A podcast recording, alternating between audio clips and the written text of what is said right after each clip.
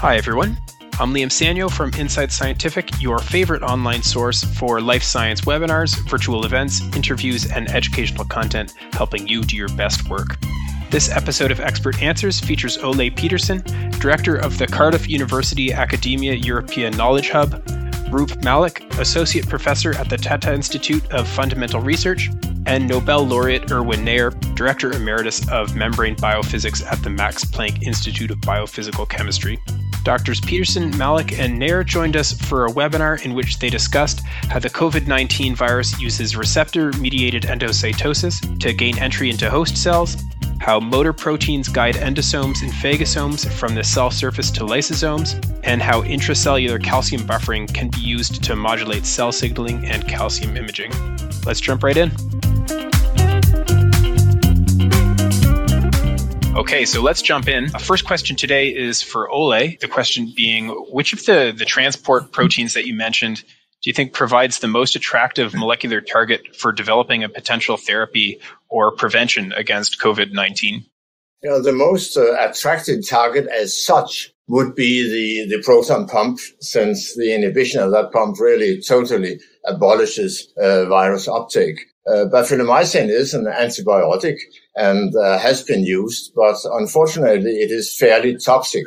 And it has been difficult actually to make modifications of bafilomycin that are entirely safe to use, but that, uh, that could still happen. And that could, in principle, be a, a very interesting solution.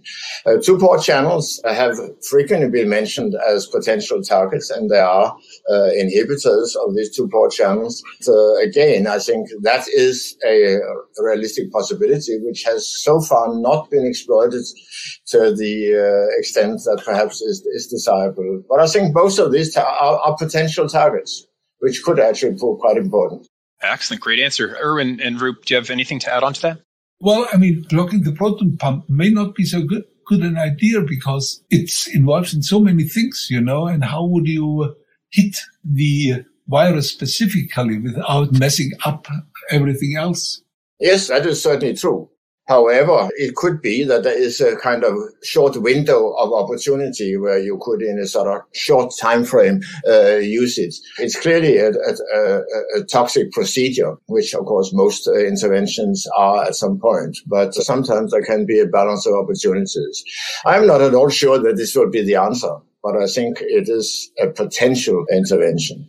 Very interesting. Yeah, and there's a, a, similar question here that came in near the end of Roop's presentation. So, Roop, I'll address this one to you. But if you did manipulate the calcium signal or the calcium concentration, how uh, would unaffected cells not be affected? Would that lead to side effects? And could it be a possible strategy to block calcium or cholesterol channels to help treat COVID 19?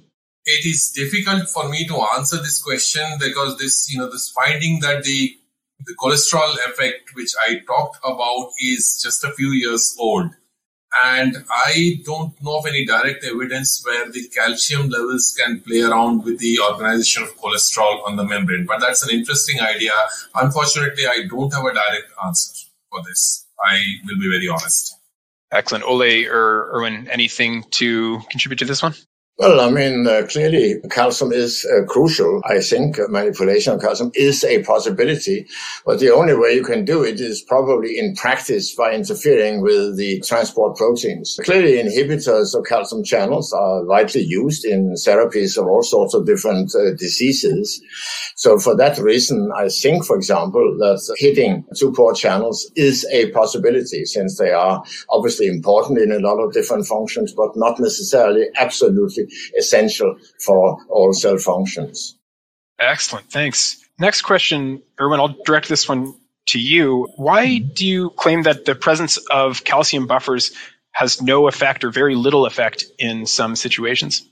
Well, I try to explain this, you know, because the buffers take up the calcium so that reduces the amplitude of the signal, but uh, at the same time, it delays, it lengthens the action because, as I explained, in the end effect, a proton entering the cell will have to be taken out through pumps, you know, and for that reason, a given ion has to stay a certain time in the cytosol. And during that same time, it also can do its action on a process you are interested in. It's the equivalence of the kind of fraction of calcium being available for being taken out with the fraction of calcium being active in a process. So I hope this intuitive explanation is catching on. You know, of course, you can formulate this in a few simple equations and, and, and prove that. Excellent. Yeah, great answer. Ole, I'll direct this next question to you here, but do you know if there's any evidence for calcium involvement for COVID 19 in lung epithelial cells? Well, I would imagine that it would be a very similar situation. Of course, the pancreatic acinar cells I talk about are epithelial cells. In the epithelial cells, the virus would be taken up by endocytosis as it is in all different cell types. So I think what I talked about would probably be generally uh, the case in, in, in all different uh, cell types. What is still uh, very much uh, unclear at the moment is uh, what type of endocytosis process is used. There's obviously clathrin independent uh, endocytosis and clathrin independent endocytosis. And there are sort of different data from different groups and different cell types about the exact proportion between these.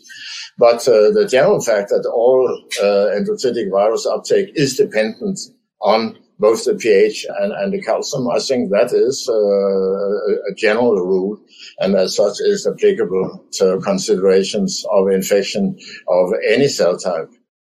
Excellent. All right. And I think in the interest of time, we'll just have a, a, few more questions here. We have gotten a lot of great questions come in, but here's a recent one. Does exocytosis play a role in coronavirus spread, or do the cells just uh, kind of explode? And if exocytosis does play a role, are there any putative exocytosis mechanisms that could be targeted? Maybe, Roop, I'll direct this one to you first. I think there is a mechanism of exocytosis. This is not very clearly understood. About targeting it exactly, I think it's too early to uh, to comment on that. But I don't think this is a mechanism where the cells basically the virus keeps multiplying and it you know the cell basically bursts. So it is an exocytic mechanism. But again, that being said, the processes that regulate this exocyte partly understood for many other different kinds of viruses including some of the SARS family of viruses, and uh, it is likely to be, uh, therefore, an exocytic process. Excellent. And Ole uh, or Erwin, do you have anything to add on to this? No, not really. I think uh, Roop has explained this as well as he can at this point in time with the knowledge that we have. Yeah, exactly.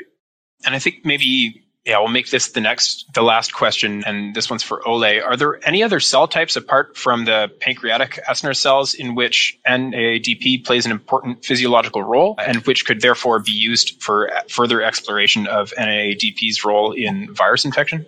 Yeah, I mean, there is a very important cell that uses NAADP as an intracellular messenger, and that is are the T cells. T cells, which obviously play a huge role in uh, the fight against infection. They operate uh, in a calcium manner and the calcium entry is dependent on an NAADP release inside the cells. So they could be extremely interesting cells to look at. Uh, however, unlike the pancreatic cells, to the best of my knowledge, they don't have these two very separate calcium signaling systems, which provide particular opportunities for a kind of test and control experiments in the in the very same cell and even in the same time frame.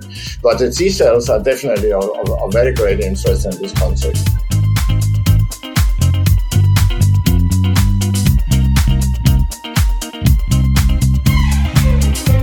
We hope you enjoyed this episode of Expert Answers and that you'll tune into future episodes where researchers just like you answer questions about their work and share science. Don't forget to subscribe, and we'll see you next time.